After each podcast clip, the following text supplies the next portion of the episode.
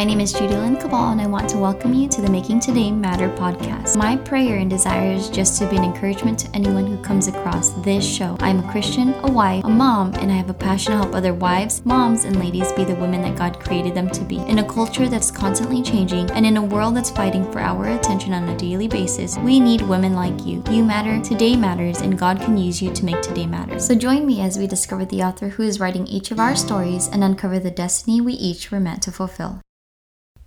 Someone said, He who cannot be a good follower cannot be a good leader. There are countless stories of successful followers. I'm sure you have some stories that you've heard of, um, and maybe you are one of the people um, in these stories. but Aristotle was a follower of Plato before becoming a great philosopher.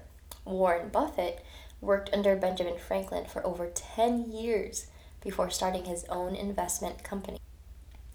Joshua followed Moses for 40 years before leading the people of Israel into the promised land.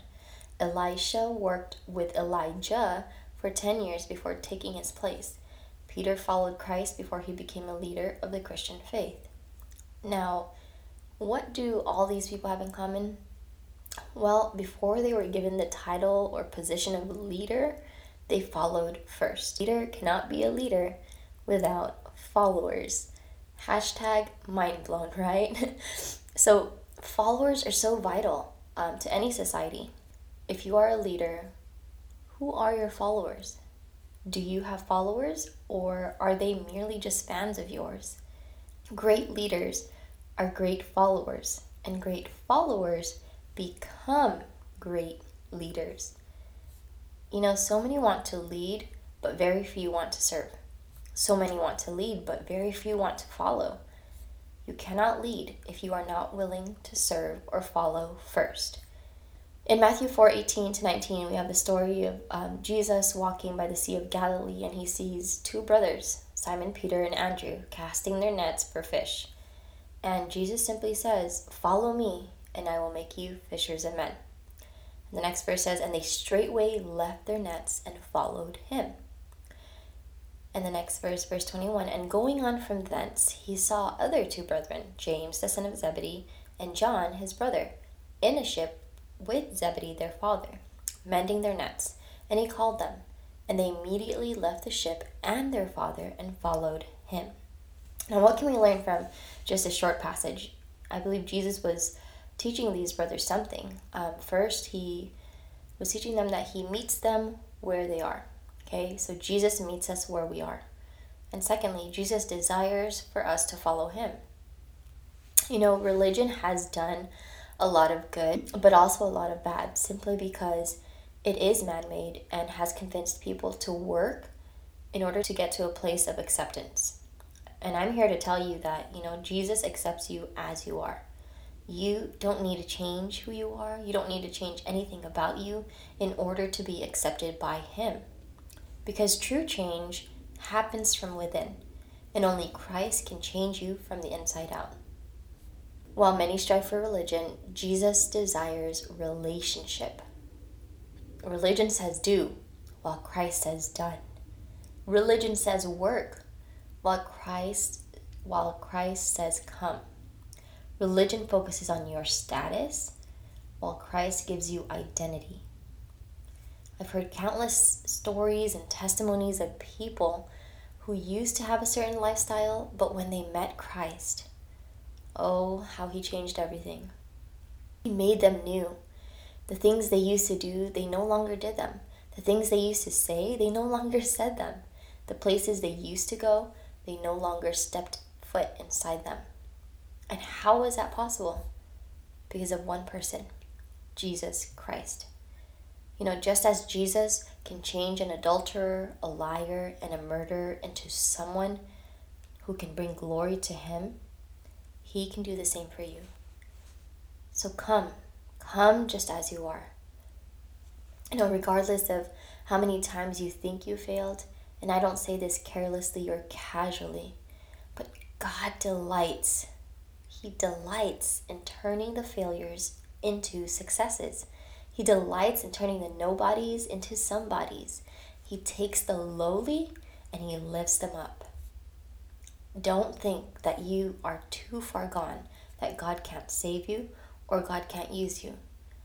Don't allow your mistakes from the past or even your, your mistakes from the present define who you are. Not only does He meet us where we are, but secondly, He desires for us to follow Him.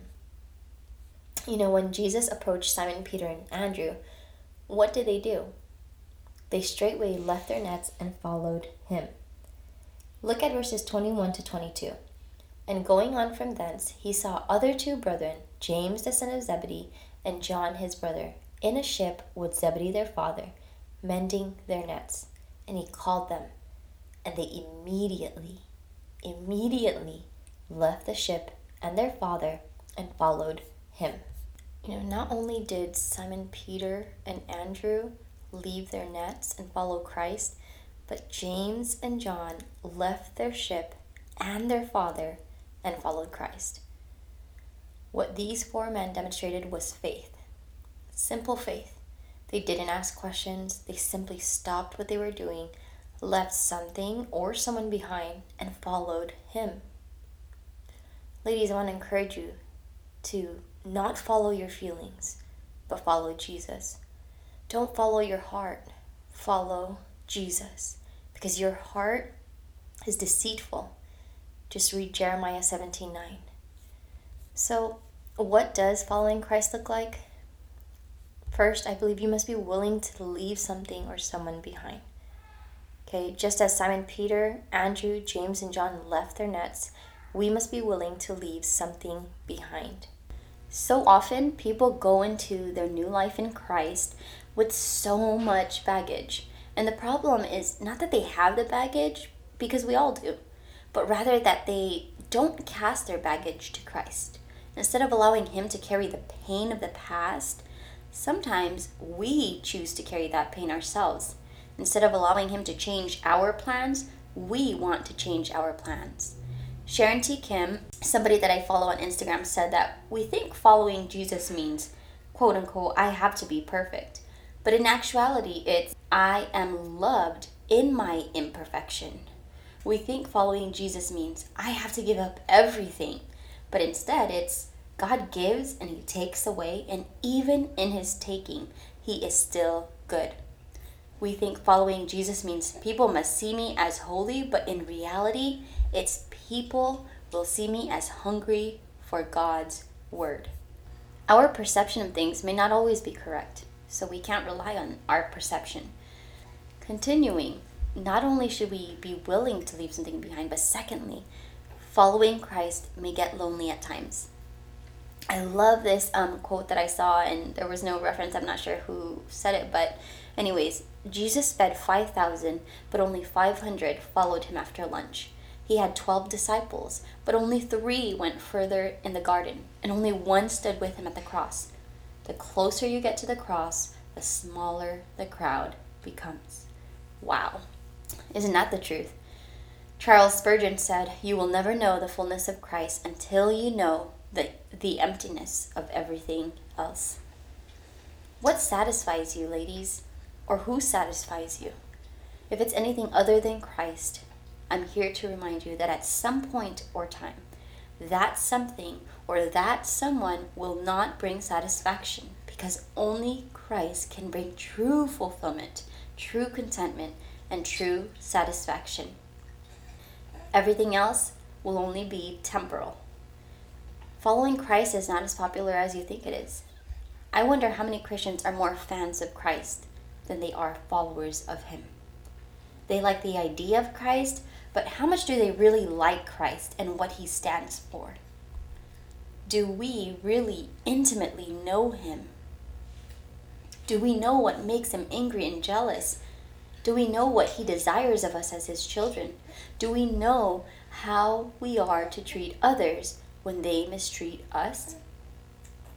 If we don't, we got some work to do we need to spend more time sitting in His presence, getting to know Him, fellowshipping with Him, and not limit our time with Him to just attending church on a Sunday morning or Sunday night or just when we need Him. We have enough Jesus fans. We need more Jesus followers. So, how about it, ladies? How is your fellowship? Has it been mediocre? Is there something you need to? It may get lonely, but are you ready to be in the minority group of true followers of Christ? Or have you settled for just being a fan of Jesus? Today, that can all change. Come to Him just as you are. Let Him take your burdens, let Him take your baggage. Find true satisfaction in Him alone because it is there that you can start to truly follow Him.